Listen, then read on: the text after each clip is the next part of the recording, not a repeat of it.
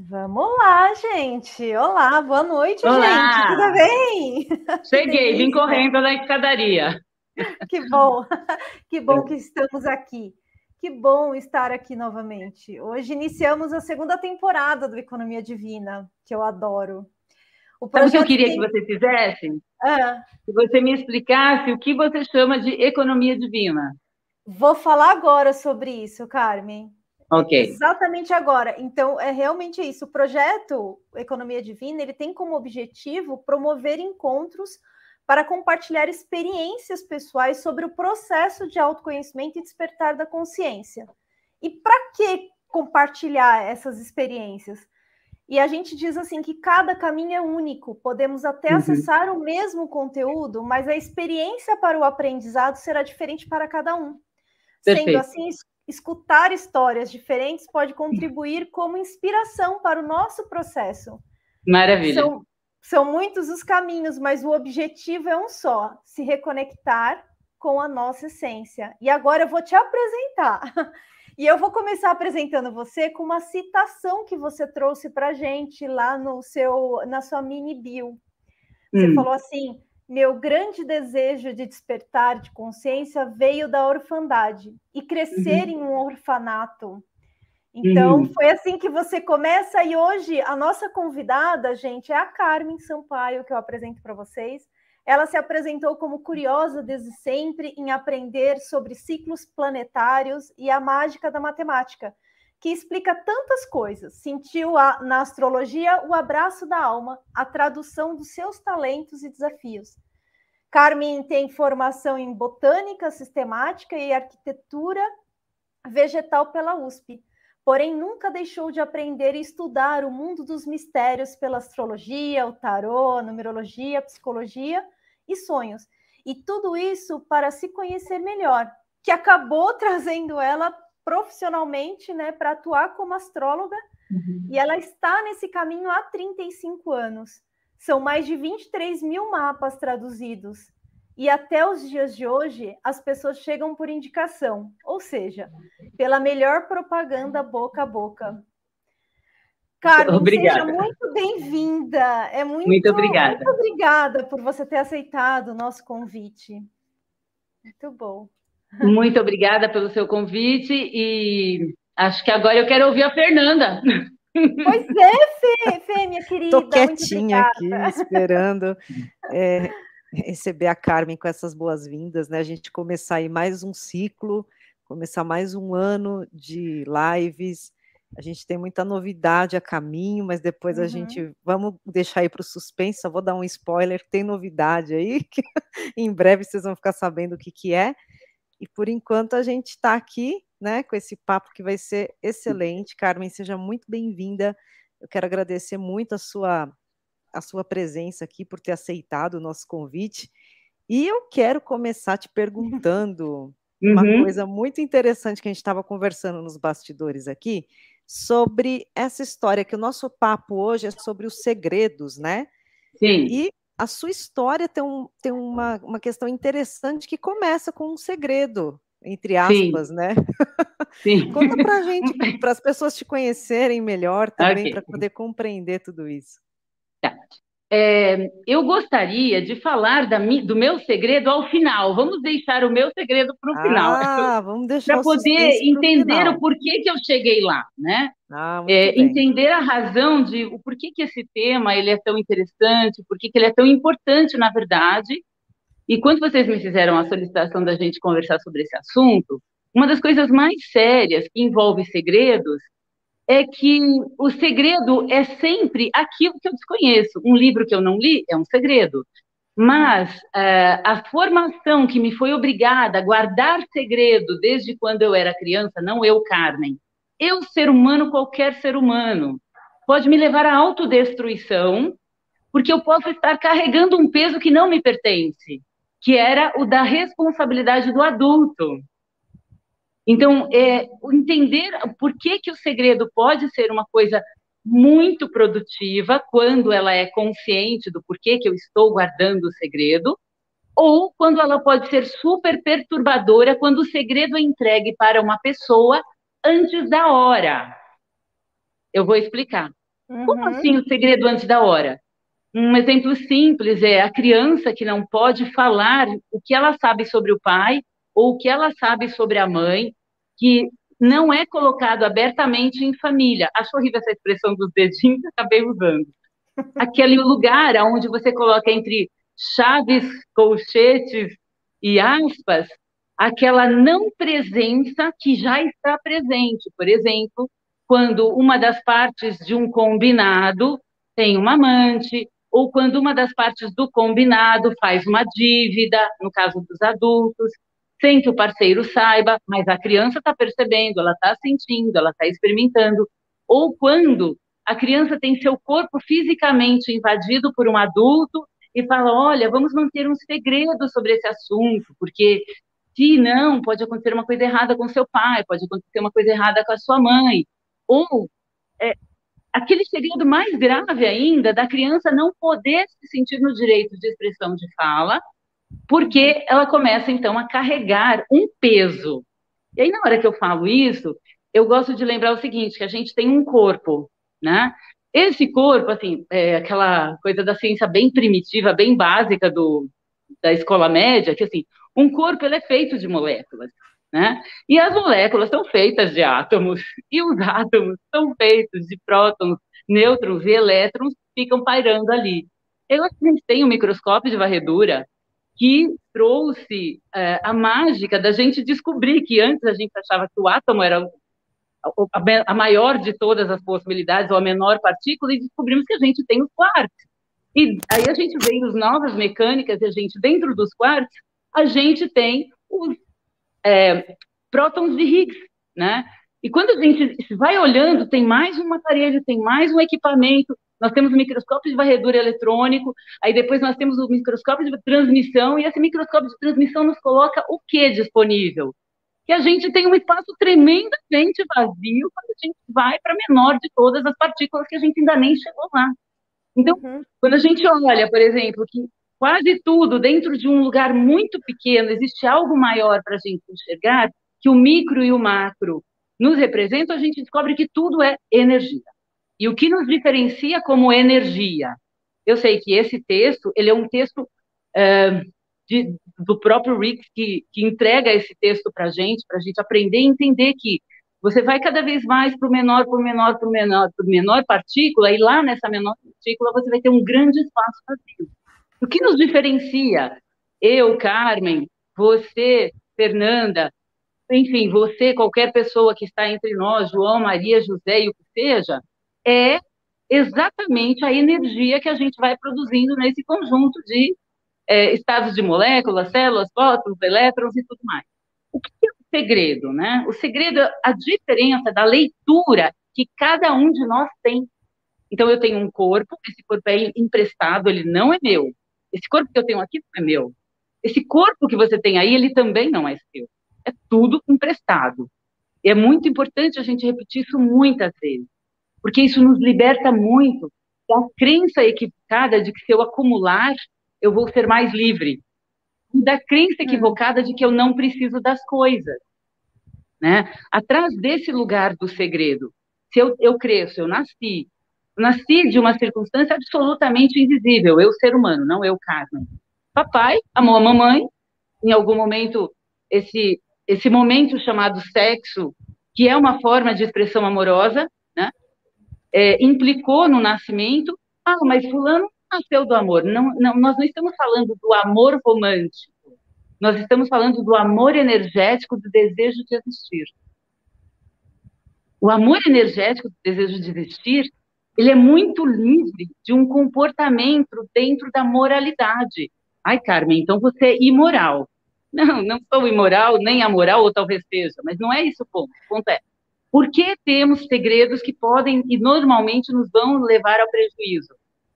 Porque o segredo nos impede de perceber que abaixo de uma partícula menor, tem outra menor, tem outra menor, e quando você chega lá na essência, tem uma energia que é tudo igual, que é uma coisa só, que somos... Tem uma frase, tem um site que eu acho bem bonito, que é somos todos um, e de fato somos todos um. Né? Então, quando nós vamos falar de segredo, por que que ele pode nos prejudicar? Porque segredos carregados de infância, isso é um princípio astrológico, De 0 a 14 anos, eu tenho meio ciclo saturnino. E de 0 a 14 anos, eu não posso carregar a responsabilidade de outras pessoas. Eu não posso. Eu preciso, na verdade, ter protetores, né? Seja pai, seja mãe, seja babá, seja cuidadores, professores, todas as pessoas são responsáveis por um ser que se forma de 0 a 14 anos. Então, quando essa criança de 0 a 14 anos, ela passa por experiências muito traumáticas, e aí a palavra segredo, ela traz também consigo um trauma, sempre, sempre. Todo segredo traz um trauma? Todo segredo traz um trauma. Trauma não no sentido de que é sempre prejudicial, mas trauma no sentido de que é sempre marcador de uma cicatriz, que ele deixa uma marca. Né? Uhum. Então, de 0 a 14 anos, eu teria o direito, por ser ser humano, de ter a minha condição humanidade preservada, protegida. O direito a se alimentar, proteger, cuidar, e o direito à preservação do corpo. E o direito de não ter responsabilidades que pertençam a outras pessoas. Então, eu preciso, por exemplo, ter o direito de estudar com acompanhamento, ou por conta própria, ou cada cérebro é diferente, de alguma forma. Quando nós entendemos que, por exemplo, nós vivemos numa sociedade que ensinam para as crianças que elas precisam guardar segredos, elas começam a se sentir não mais no direito de serem responsáveis por seu corpo, por seus próprios corpos. Isso nós aprendemos dentro do ambiente familiar, dentro do ambiente que nós crescemos. Uhum. Me emocionei. Me emocionei muito. Perdão. Deixa eu vir, imagina. E por que isso é tão sério? Porque eu atendo muita gente, eu atendo muitas pessoas. E eu vejo, assim, o peso, às vezes, de uma pessoa obesa, porque quando ela tinha 4, 5, 6 anos, ela era bulinada. E ela sabia que tinha alguma coisa mal resolvida. E ela não consegue entender o que está acontecendo ali. Uhum. Então, ela se torna compulsiva para esconder aquilo que é chamado segredo, né? Não é sempre, mas a anorexia é a mesma coisa. A anorexia é o mesmo esquema. Atrás da anorexia tem segredos gravíssimos. De desejo de não existir, de buscar uma santidade, porque eu não sinto meu corpo limpo. Então, os segredos, eles não partem só nesse sentido, mas como aquele que eu citei no começo da nossa conversa. O papai é o provedor. Um exemplo aleatório. O papai é o provedor e se espera que o provedor seja para cuidar, para que a família possa se perpetrar. Por que é tão importante a gente entender a constituição familiar e entender que nem todo mundo nasceu para ter família convencional, papai, mamãe, filhinho? Primeiro, por uma razão bem simples. Lá no passado histórico, os vencedores, foi observado até por questões históricas abraônicas, que os bem-sucedidos na sociedade daquela época, e inclusive até hoje é assim, eram aqueles que tinham papai que protegia, mamãe que cuidava, né, um acordo de mamãe e papai, e a criança era protegida. E essa é uma forma de garantir proliferação, uma prole muito grande, né, uma quantidade suficiente de filhos, para que esses filhos pudessem servir ao reinado. Né? E não estamos falando assim só do reinado inglês, da rainha atual, dessa forma presencial que temos hoje, mas o reinado de qualquer época, né? Desde os faraós é assim. Da gente ter o nosso lugar de parir para produzir para o coletivo. Então, os filhos, eles eram para servir o coletivo. E aí começamos cada vez mais a adquirir conhecimento. Quando a gente vai adquirindo conhecimento, a gente vai ficando um pouquinho mais independente. E toda independência requer um tanto de rebeldia. Né? O bebê, ele quer nascer, a mãe sente contrações dolorosíssimas. E terrível será se ela não sentir contrações. Ela vai ter que passar por uma cirurgia. O ato de nascer não deveria ser cirúrgico, mas se tornou cirúrgico porque mudou a nossa vida, mudou a nossa forma de sentir. Porque antigamente, se a gente não tinha conhecimento de higiene, muitos bebês morriam por falta do conhecimento mesmo. Então, quando nós vamos... O que é o segredo? É o não conhecimento. Então, o conhecimento, ele nos liberta, mas ele, às vezes, pode nos aprisionar. E aí eu chego aqui. Quando vem a prensa de Gutenberg, em 1498, 1499, a humanidade passa por um quantum de conhecimento. Quantum quer dizer quantidade maior de conhecimento. O ler, o escrever, era uma coisa só permitida para quem pertencesse à nobreza, ao reinado, ao poder. Isso também se configura em África, também se configura em Japão, no Oriente, em todos os países orientais. Isso é uma realidade para todos, né?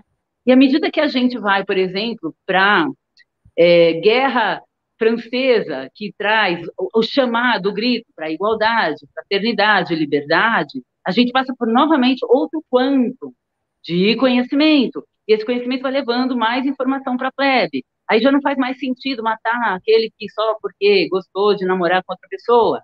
Porque até então era aceitável você matar uma pessoa que se apaixonou por outra que não estava dentro do casamento. Enfim, quando nós vamos mais um aprofundamento, o conhecimento vai nos trazendo que certos comportamentos extremamente primitivos vão nos colocando numa posição de não poder, porque os segredos foram revelados. Ah, por que não pode mais matar? Ah, porque foi uma paixão, porque foi desejo. Não importa qual é o motivo. E então nós vamos fazendo limpezas, aonde nós vamos carregando toda essa ancestralidade de vida lá atrás, né? Então nós temos bisavós. Só cortando um pouquinho, mas você está trazendo um segredo a nível macro agora, não é? Sim, porque lembra que a gente primeiro é um corpo? Isso, a gente primeiro é um corpo. Aí, depois do corpo, nós descobrimos que o corpo tem moléculas. A gente tem que ir diminuindo para poder chegar no todo, né? Então, entender esse todo nos dá muita libertação, pelo menos para pensar num primeiro momento. Uhum. Pelo menos para sentirmos como podemos entregar muito mais do que normalmente entregamos no nosso cotidiano. Porque no nosso cotidiano, o que nos entregam? Ah, que você tem que pagar o boleto e ficar bem na fita. E fazer a foto do Instagram e garantir que está tudo bem, né? Eu, como sou pouco versada em Instagram, eu questiono mais isso. E por quê? Porque, exatamente, quando vem o conhecimento, aí vem 1930. 1930 é uma marca muito importante dentro da cosmoanálise. Ela é a data exata entre a Primeira Guerra e a Segunda Guerra Mundial, né? E as duas guerras, elas trouxeram muito conhecimento para a humanidade. Conhecimento cirúrgico, conhecimento das torturas, conhecimento das regras e leis, conhecimento dos limites, como somos pessoas realmente sem limites. O próprio conhecimento da internet surge, né? Ele nasce numa circunstância de guerra. Tudo isso marcou a história. E o que aconteceu em 1930, além da quebra da Bolsa Americana?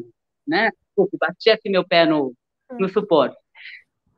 Aconteceu a descoberta de um planetoide que lida com segredos. Meu, é maravilhoso isso. Eu ia perguntar dele.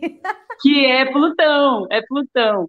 Plutão, que governa o signo de Escorpião, que correge o signo de Áries, e em todos os signos ele tem seu lugar de apresentação.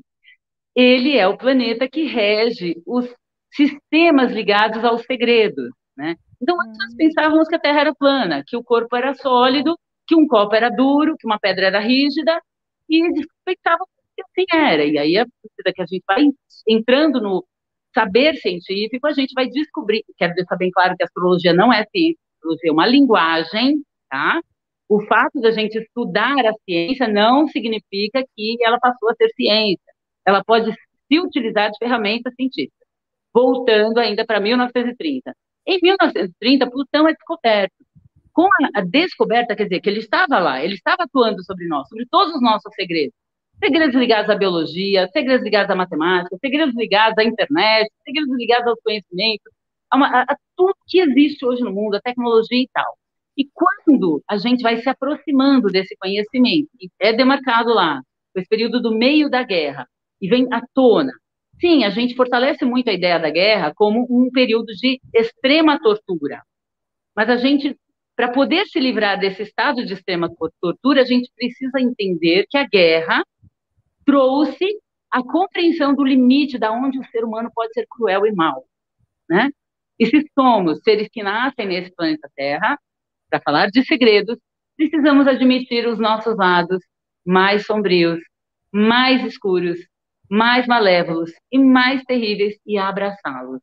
E abraçar. Abraçar cada alma perdida das 66 milhões de pessoas que morreram, em segredo, na guerra. Porque muitos foram inominados, milhões foram inominados, 6 milhões e 600 morreram diretamente de bala, e mais de 60 milhões morreram em consequência da guerra. E isso está no nosso peso ancestral coletivo, dos nossos bisavós, dos nossos avós, dos nossos pais, da gente, dos nossos filhos. E aí, o que tem a ver isso com o segredo? Bom, vamos lá, a gente não é um corpo e depois é uma molécula? O que a gente tem dentro da molécula? A gente tem dentro da molécula, né? A gente descobre que a gente vai entender os átomos. Dentro do átomo, a gente vai entender que a gente tem próton, que a gente tem nêutron, e a gente tem ali um grande balão, um elétron balançando ali em volta, cantando o tempo todo, fazendo a construção. Isso serve para um copo, para uma pedra, para um planeta, para um computador, para qualquer coisa fisiológica que a gente veja. Então, quando a gente chega, a gente fala, opa, já chama, menor partícula. Não, não, tem mais ainda, né? A mecânica vai mostrando que cada vez a gente tem mais até que a gente chega àquele ponto que somos energia. E o que é a energia do segredo? É a energia que não mostra tudo aquilo que a gente tem, né? E aí, quando a gente vai falar, por exemplo, do porquê que a gente tem, por exemplo, a compulsão no marketing. Ai, não fala tudo, marca a data, mas deixa um segredo para o final. Para exatamente prender a vontade para criar conexão com as pessoas. Então, por que que é perigoso quando nós guardamos segredos que não nos pertencem, sem consciência e conhecimento suficiente? Porque nós podemos começar a carregar pesos que pertencem a outras pessoas. Uhum. Vou dar um exemplo simples sobre isso. Oi, amiga, estou com um problema. Você quer? Você pode me ouvir? Posso, amiga, vamos lá. Então, fiz assim, fiz assim, fiz isso, fiz isso, fiz isso. Uma série de coisas que ela mesma está se condenando. A amiga, para ajudar, guarda o segredo. Só que, sem perceber, aquele segredo começa a perturbar o cotidiano dela, porque ela não é uma pessoa preparada para guardar aquele segredo. O que que acontece? Pode romper relações. Romper. Um segredo que mais de 2 pessoas sabem já não é mais um segredo, uhum, né? Então, por que que isso é tão pesado quando a gente fala, por exemplo, da invasão de corpos de crianças? Invasão psíquica, invasão de, por exemplo, tapas, surras, broncas, gritos, invasão sexual. Porque as pessoas pensam que a pedofilia é uma violência extraordinária que vai deixar marcas. Não, a pedofilia é uma sedução, um encantamento de uma criança normalmente muito carente que vai, precisando de carinho, fazer serviços extravagistas dentro da própria família, às vezes, ou entre amigos e pessoas conhecidas, mas normalmente é uma relação de poder de uma pessoa sobre a outra, aonde ela se sente de alguma forma acolhida. A gente não fala sobre isso, né? Por exemplo, segredos materiais. A pessoa, ela tem uma empresa e ela tem um negócio que é o nome dela e ela começa a usar, a misturar o nome da empresa com o nome da pessoa física. E aí, de repente, ela tem problemas financeiros. Eu mesma passei por isso. Ela tem problemas financeiros porque ela não conseguiu demarcar qual era o espaço do indivíduo, qual era o espaço da empresa. Mas tudo isso é segredo. A gente tem que trazer para os nossos olhos, do mesmo jeito que a gente vê corpo, molécula, átomo e partículas, até eu chegar nos quarks e além, a gente precisa realmente fazer exatamente esse lugar. No mundo físico, aonde alguém invadiu o meu corpo, ou aonde eu sofri o abandono afetivo, porque atrás de todo segredo tem um abandono afetivo. Uau, essa é a chave. Vamos de novo. Atrás de todo segredo tem um abandono afetivo. O abandono afetivo. Explica, amiga. Porque eu costumo dizer que tudo que é escondido não é o adequado, né? Se eu preciso esconder... Né? Se eu preciso esconder de qualquer outra pessoa, não é adequado. Ou seja, aquilo lá realmente ele infringe alguma lei universal aí. Né? Não estou falando de certo e errado, eu estou falando que não é adequado, né? Tá. Então pode infringir, mas explica essa parte aí do afetivo. Eu vou explicar e eu vou te dar uma dica, assim, na verdade, uma pequena dica, quem sabe que possa gerar até uma outra conversa, que é: não necessariamente todo segredo é ruim, ok? Mas os segredos entregues a pessoas não aptas a cuidar daquele segredo é que pode ser muito perigoso ou ruim. Um exemplo básico é, por exemplo, a mulher que quer engravidar e não quer contar para todo mundo que ela quer engravidar. E por quê? Ah, ela tem que prestar contas para a carreira, ela tem que prestar contas, porque dizem que ela só pode ter um filho depois que ela tiver casa, carro, carreira, dinheiro, segurança, garantias, né? E aí a gente vê uma sociedade com pessoas de 50 anos extremamente mimizentas e infantilizadas. Por quê? Porque a elas não é dado ou entregue, pessoas, homens e mulheres, entregue esse estado de adulto da responsabilidade do ser. E a pessoa que não assumiu a responsabilidade do ser, ela vai procurar, sim, se esconder em garantias, seja ocultando, seja esperando um tempo para que ela não precise prestar contas para as outras pessoas. Por exemplo, eu fiz sexo com uma pessoa, eu, qualquer pessoa, fiz sexo com uma pessoa, e esse sexo gerou uma criança. Essa mulher está com 49 anos, é a última possibilidade dela, ela não quer contar para ninguém que ela está grávida. E por quê? Porque vão dizer que com 49 anos você vai ser avó do seu filho, como você tem coragem de fazer isso, né? Então, ali tem o quê? Muitas vezes a necessidade, primeiro, ter certeza de que ela realmente está grávida, esperar a barriga crescer, para depois falar assim, ó, pessoal, dane-se vocês, eu estou grávida e vou ter o meu bebê. Muito bem. Esse é um segredo, vamos chamar assim, bom, porque é a pessoa se autopreservando dentro de uma experiência que é micro-humana, micro-humana, quark-humana.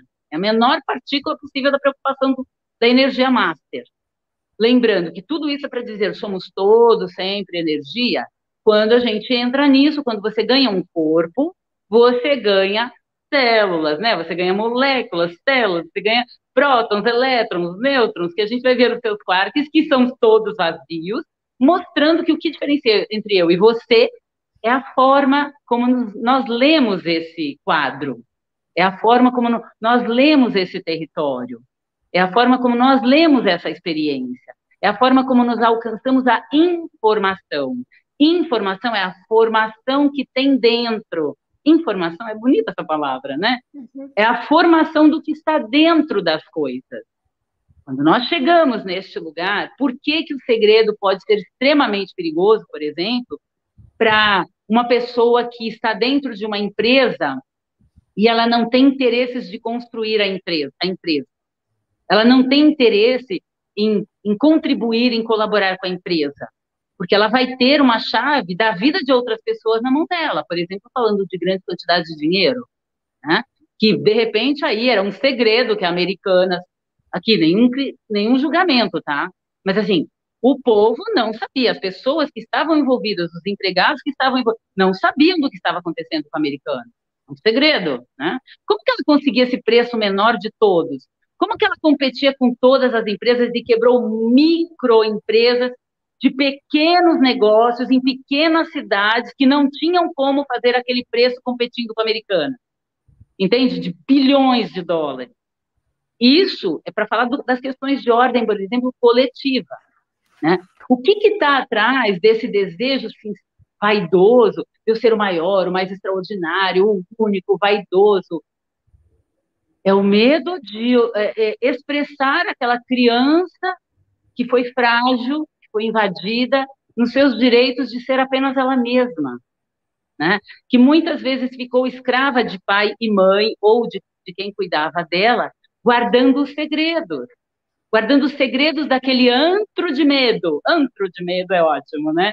Para não dizer antro da perdição. A gente não percebe, por exemplo, que nós mulheres, falando das mulheres, que nós mulheres guardamos nossos segredos para autopreservação, né? Então, nem sempre o segredo é uma coisa ruim. É, muitas vezes, uma forma de garantir a preservação da vida. Uhum. Né? Quantas vezes uma mulher vai reivindicar o seu direito ao prazer sexual e, nessa reivindicação, coloca o casamento em questionamento e isso leva a uma separação? Para falar de segredos. Né?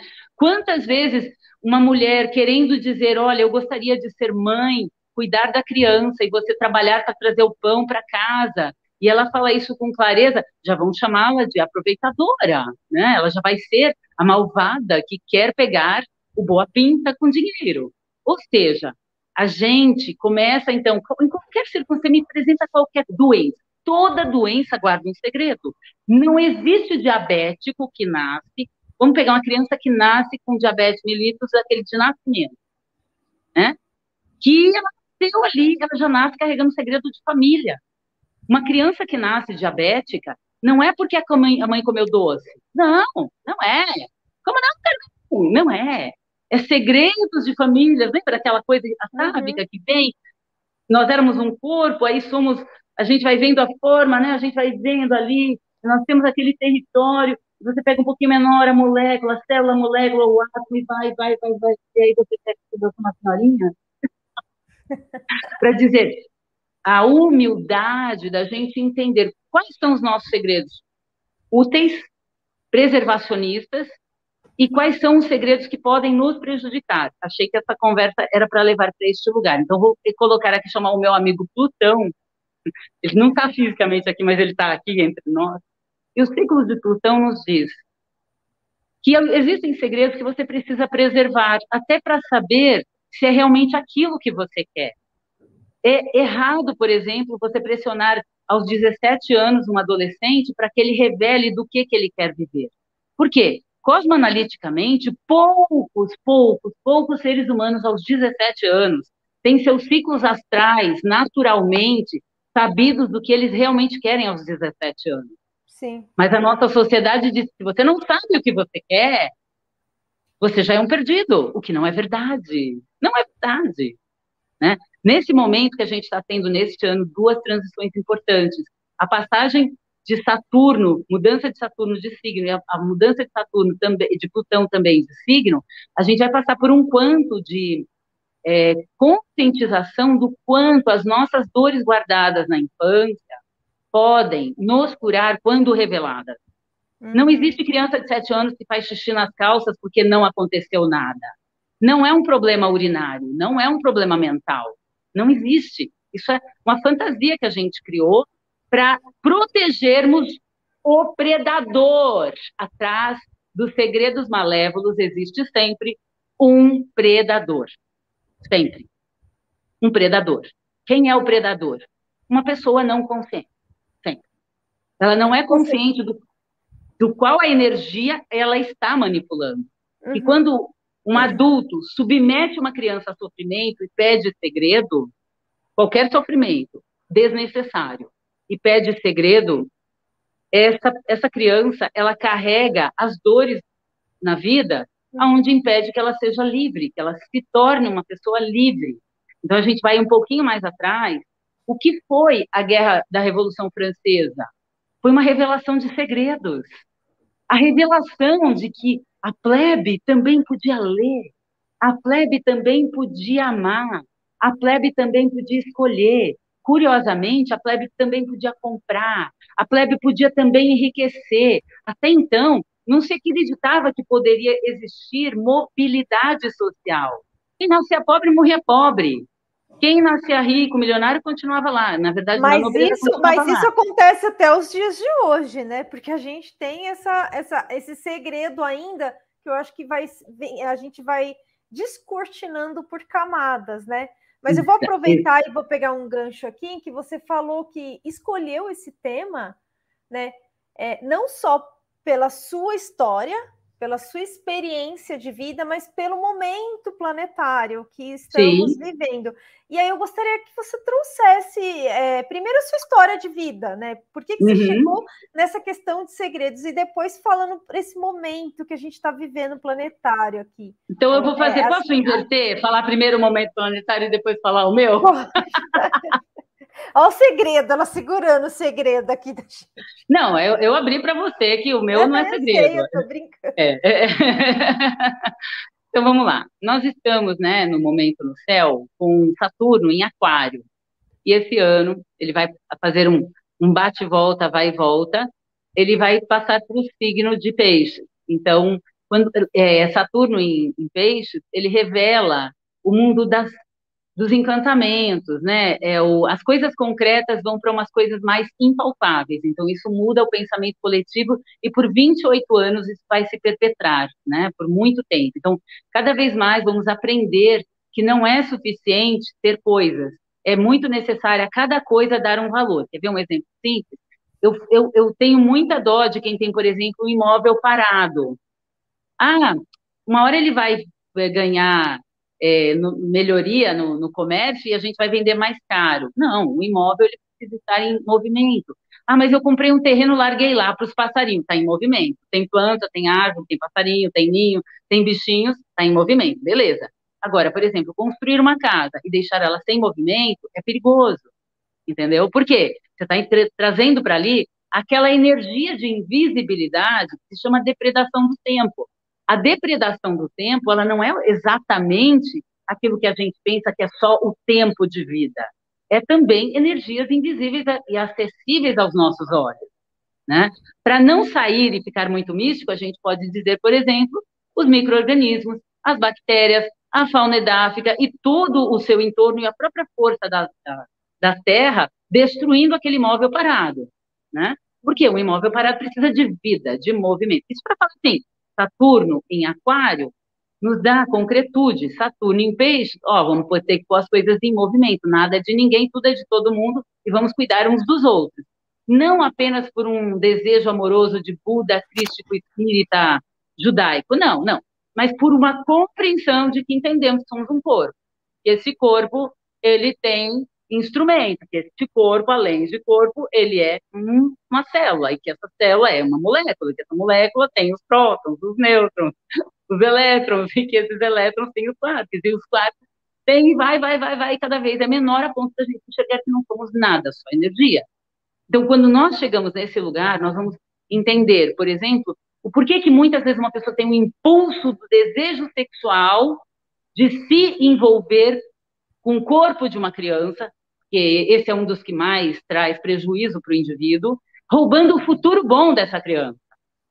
O porquê que uma criança que, por exemplo, é educada financeiramente, ela desde pequena, ela recebe a semanada, recebe o dinheirinho, ela aprende a lidar com a matéria, é revelado o segredo dos números, para ela saber quando comprar um tênis, quando comprar um livro ou quando pagar a mensalidade do clube.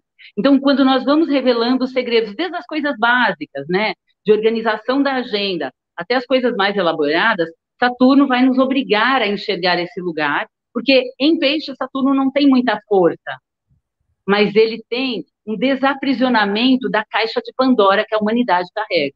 Então, nós vamos ter aí pelos próximos 28, 29 anos, uma decodificação das coisas que a gente pensava que não existia, e elas existem. Nós vamos ver, sim, olha como eu sou atrevida, nós vamos ver aleijados caminharem.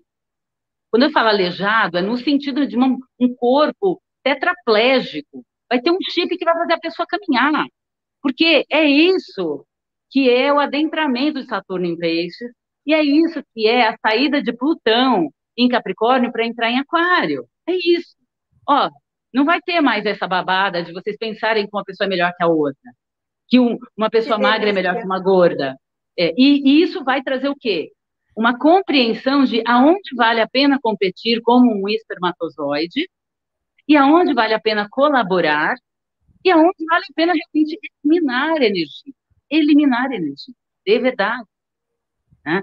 E eu não sei se eu consegui responder a sua pergunta, mas basicamente, Plutão adentrando em Aquário, e Saturno entrando no território pisciano, vai trazer esse alargamento para o universo da ciência. Vamos dizer assim, um quantum coletivo, né? É uma memória coletiva. Agora, bem resumido o meu... A gente tem quantos minutos para eu falar? Porque é bem rápido. A gente tem 20 minutos. Oh, que bom. Mas então, Ok, então acho que eu posso melhorar ainda esse lugar de Plutão e esse lugar de Saturno, tá? Plutão, ele tem um ciclo de 230 anos, ou seja, o que envolve Plutão não é uma coisa que muda em um dia, em uma hora. O ciclo de 230 anos é para mudar a humanidade como um todo, né?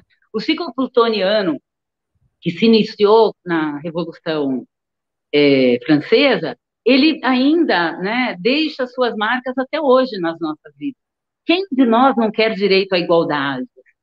Quem de nós não quer direito à fraternidade, né? Ao amor, independente de ter uma associação, ao amor de permitir que eu simplesmente seja feliz porque eu existo? Quem é que não quer isso? Todos nós, enquanto seres vivos. Uma formiga que é isso. O direito de ser ela mesma, né? Imagina o sofrimento de uma formiga querendo ser abelha, mas nós vivemos como humanidade, muitas abelhas querendo ser formiga, ou o contrário, né? Ou muitas pessoas que são uma coisa querendo ser outra, porque elas não têm esse processo de aceitação de todos os seus segredos. Elas carecem ainda do conhecimento dos seus auto-segredos, ou seja, os seus processos naturais de auto, que eu não vou falar autoconhecimento, porque eu acho que essa palavra ela ficou assim um pouco superficial, né? Mas esse processo de autoaceitação, aceitação de quem eu sou, e nem, não de quem me disseram que eu deveria ser. Né? Pois é. Esse é um dos pontos. E Plutão, como ele tem um ciclo muito humoroso, o que ele vai trazer, o que vai trazer agora, nesse adentramento, o ciclo de 230 anos é envolvendo os 12 processos, os 360 graus da mandala, tá? Ou seja, o círculo em volta do Sol por 230 anos. O que é 230 anos? É Plutão caminhando, leva 230 anos para voltar ao seu ponto original. É isso que é o ciclo saturniano. O ciclo saturnino ele é mais rápido, é aquele das nossas praticidades, né? Aquilo que nos envelhece, aquilo que também nos amadurece e aquilo que também nos dá propriedade e conhecimento.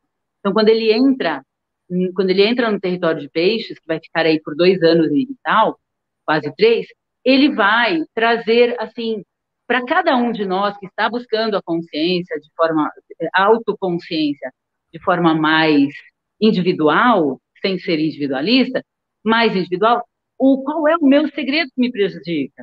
E o que eu posso fazer com ele? A quem eu posso compartilhar? Ou eu não devo compartilhar? Né? Por que isso pode ser prejudicial? Porque nós vivemos numa sociedade de muito consumo de coisas desnecessárias. Quando nós vamos para o adentramento de Saturno no signo de Peixes, existe um chamado. Faça uma mochila menor, porque você vai ter que nadar muitos mares. Mares e revoltos. Tenha uma boa vela, mas uma vela que você realmente saiba administrar o leme, né? A vela de nadar, claro, né? De nadar, uhum. Perdão, de navegar. Uhum. Saiba nadar nesses territórios, nesses mares dos seus próprios segredos. Não precisa admitir para o outro, mas você precisa admitir para você. Sim, que sim. Muitas vezes, aquele amigo que não chorou lá no cemitério, quando enterrou aquele teoricamente parente amável, é porque ele sabe coisas daquela pessoa que não são nada para querer ter saudade, né? Ah, fulano é frio. Você sabe o que tornou fulano frio? Eu não sei, você não sabe. Uhum. Esse é o lugar da gente entender que o outro, apesar de... quando eu conseguir... Segredo é um lugar que nos liberta para o amor. Aqui é a chave.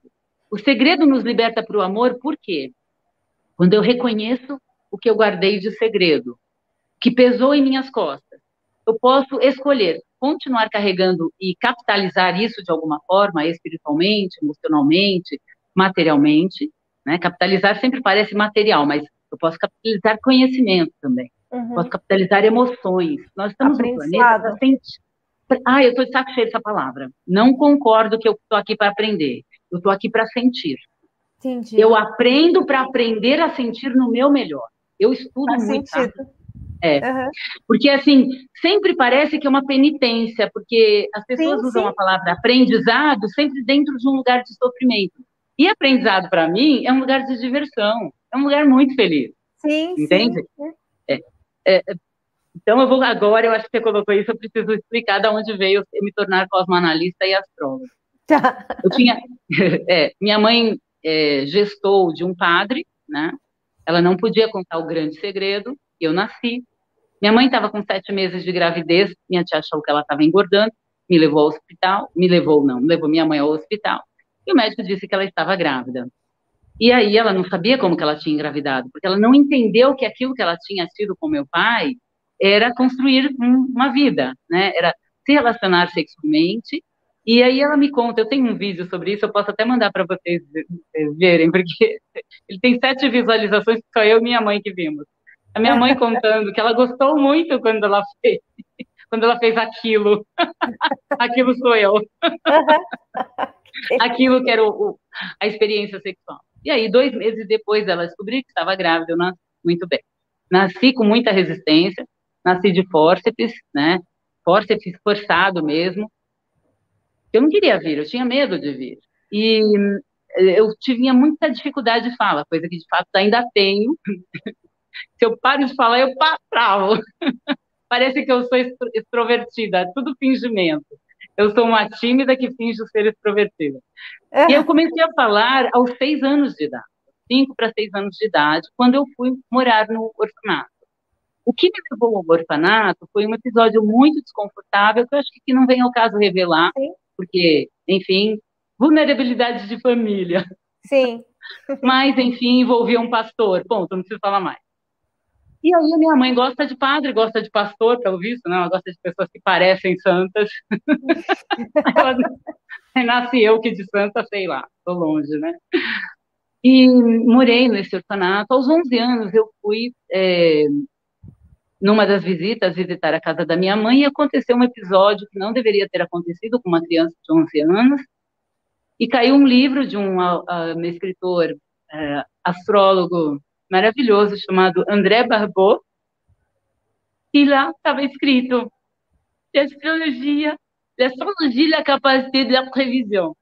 A astrologia nos dá a capacidade da previsão. Eu não sabia nada de francês. Uhum. Desculpa! Imagina. Mas quando eu vi aquela frase, o meu coração sabia ler francês, o meu coração falou assim: nunca mais eu vou deixar acontecer isso comigo. E eu sabia que eu tinha que manter aquilo em segredo, porque se aquilo fosse revelado, aquele algoz poderia ser assassinado, porque na minha família tinha pessoas com sangue muito quente, entende?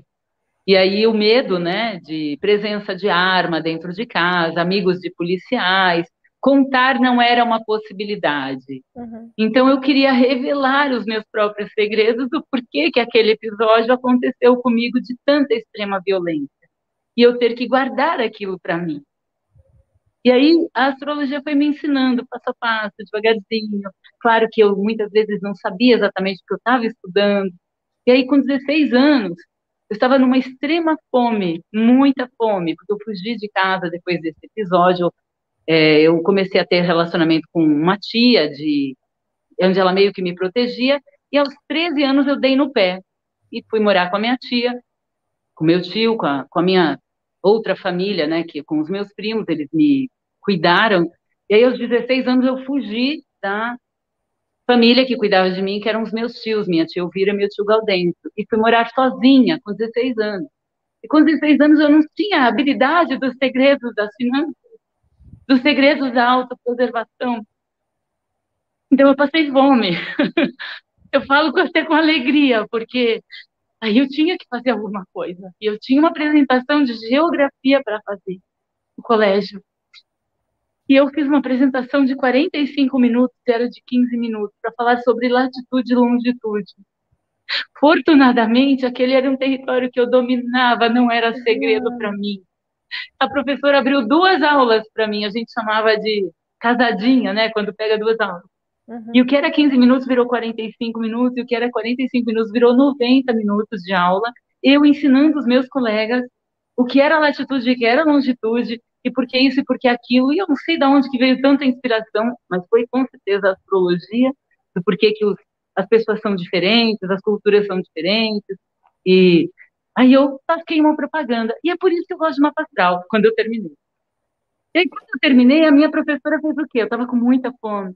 Ela falou: eu quero fazer meu mapa astral com você. Ela perguntou quanto que era. Eu falei: 1 semana de lanche na cantina. Estava com fome. E ela pagou a semana de lanche na cantina. E a partir daí eu me tornei astróloga, sem autorização de ninguém. Com a minha própria autorização. E sempre estudei, estudei muito, estudei muito. E aqui, fazendo um adendo, eu fiquei 4 anos estudando dentro da USP como ouvinte. Mas eu acho que eu era a mais tagarela de todos os alunos. A ponto de eu ganhar um direito a ter um documento que configura o conhecimento. Mas é diferente. Você veja que eu entrei, inclusive, num conhecimento que é de segredos, que é revelar o funcionamento das células, funcionar, explicar o porquê que um desenho de um vegetal é de um certo desenho, de um certo modo. E como o conhecimento do universo vegetal, ele traduz muito o conhecimento do universo animal, aquilo foi assim, uau, que legal. Porque o que é a astrologia? Antes de falar o que é astrologia, o que é astronomia? É você estar na Terra e olhar além da Terra, né? Os ciclos interplanetários, os ciclos planetários e intraplanetários. E o que é astrologia?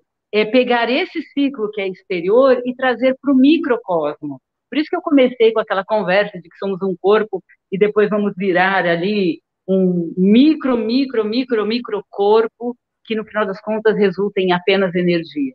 E o que nos diferencia? A tradução de informação entre o que sou eu, o que são vocês, o que são todas as outras pessoas, né? Um livro, ele tem valor mesmo quando ele não é lido. Olha, isso é uma coisa muito absurda, parece. Mas um livro que não foi lido é um autor que ganhou um pão. Uhum. Alguém ganhou um pão. Alguém ganhou nessa história. Não existe um livro. Ah, o livro só tem valor quando ele é lido. Não, um livro tem valor quando ele não é lido. Porque eu conheci uma mulher que não sabe ler e escrever, e ela comprava livros porque ela gostava de sentir a presença dos livros.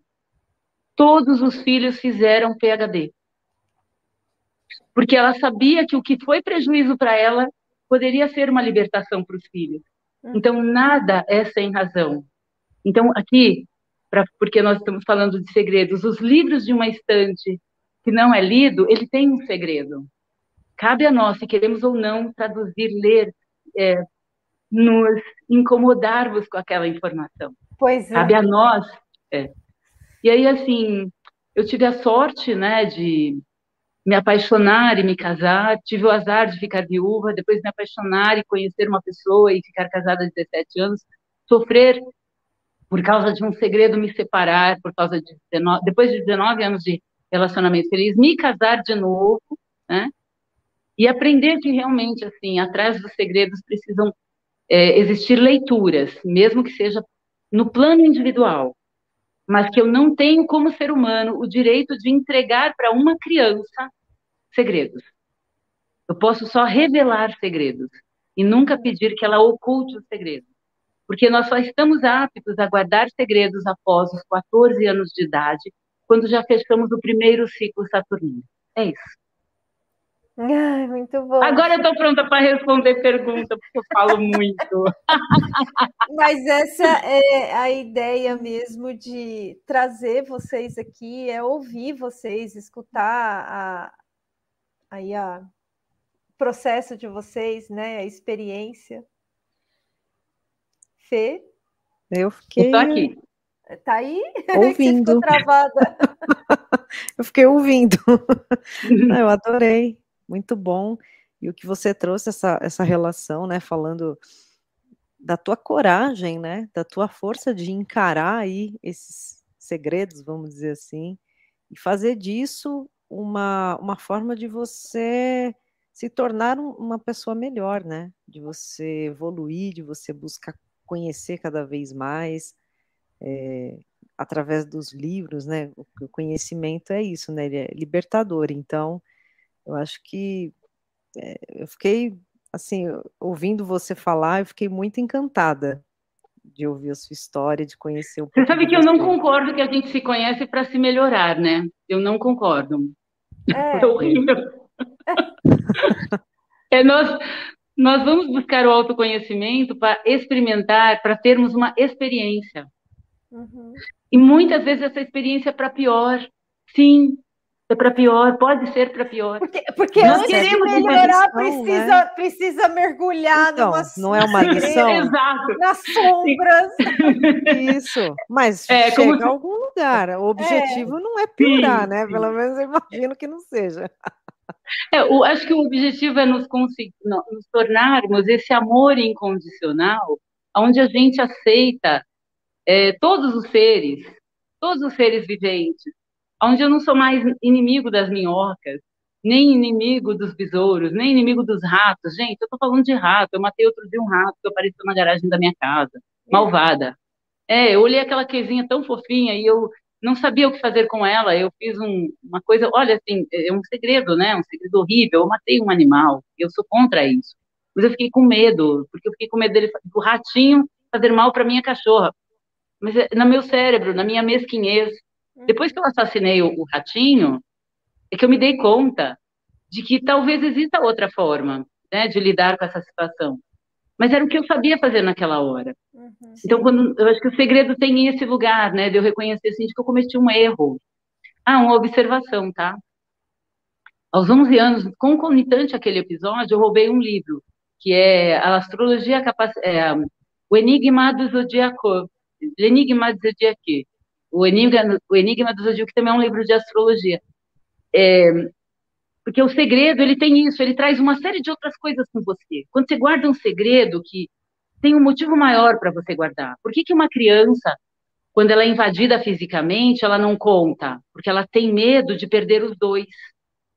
Ela tem medo que o pai possa ser preso, que o vizinho possa ser preso, que o amigo possa ser preso, que ele possa ser assassinado, que a mãe possa perder o contato com a mãe. Enfim, mil coisas. Então, uma culpa, não... né? Infelizmente... ela sente essa culpa, de alguma forma, de uma coisa que ela não tem culpa, né?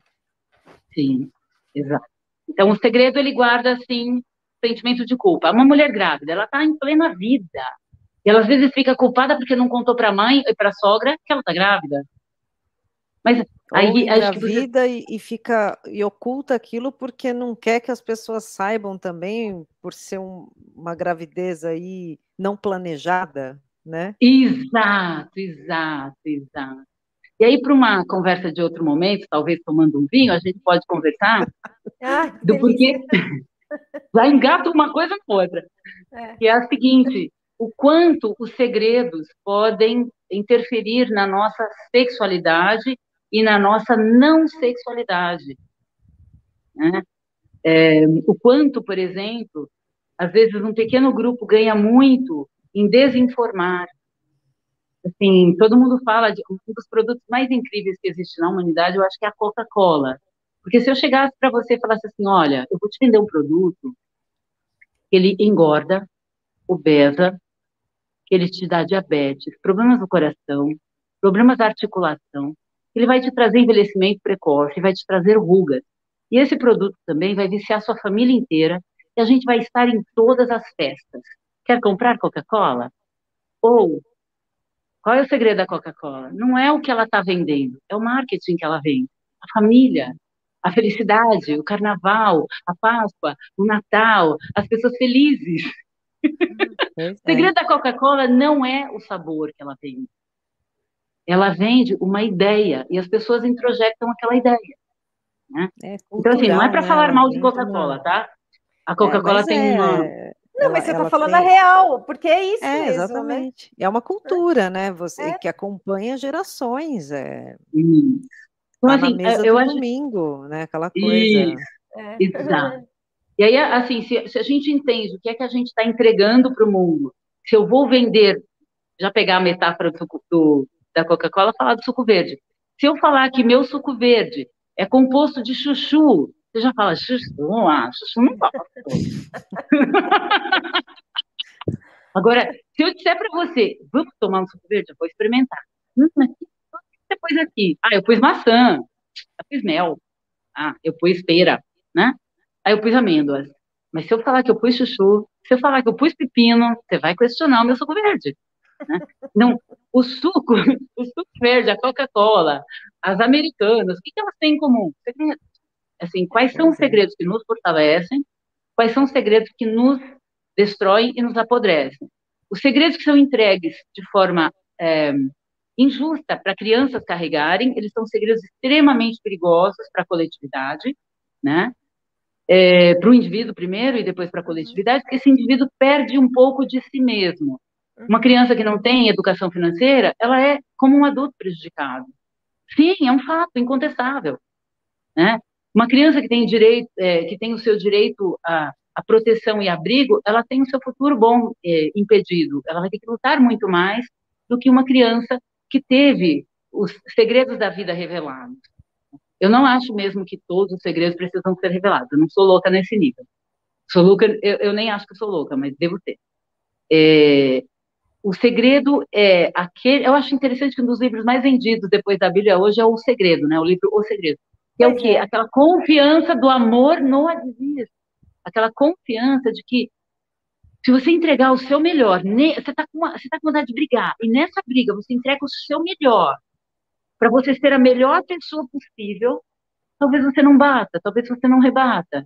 E você vai ser só amor naquela luta de embate com você mesmo para entrar ou não na briga, seja qual ela for. Uma briga afetiva, uma disputa amorosa, uma disputa financeira, enfim. Você vai falar assim, não, meu limite é até aqui.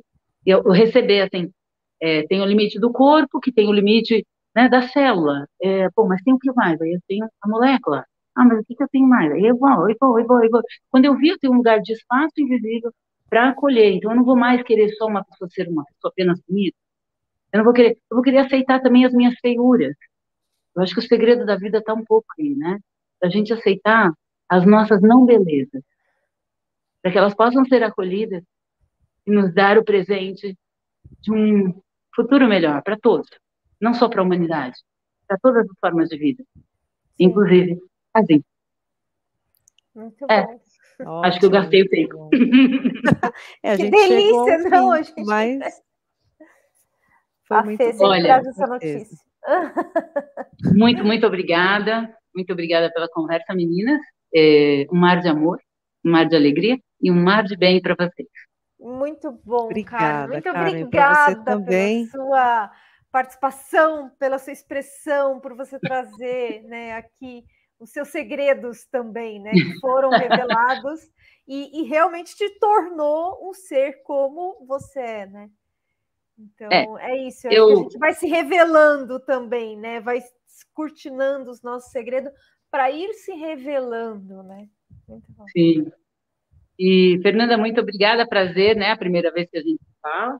Agradeço a sua gentileza de, em segredo, ficar aí na sua quietude, fazendo um monte de perguntas que eu não respondi. Mas faz parte, tá ótimo. Muito bom. É isso, a gente fica por aqui, semana que vem tem mais, né? Maravilha, muito sucesso para vocês. Muito obrigada, Carmen. Muito sucesso para vocês. Beijo. Seja sempre muito bem-vinda. Beijo, Carmen. Até mais. Obrigada. Muito bom. Até mais.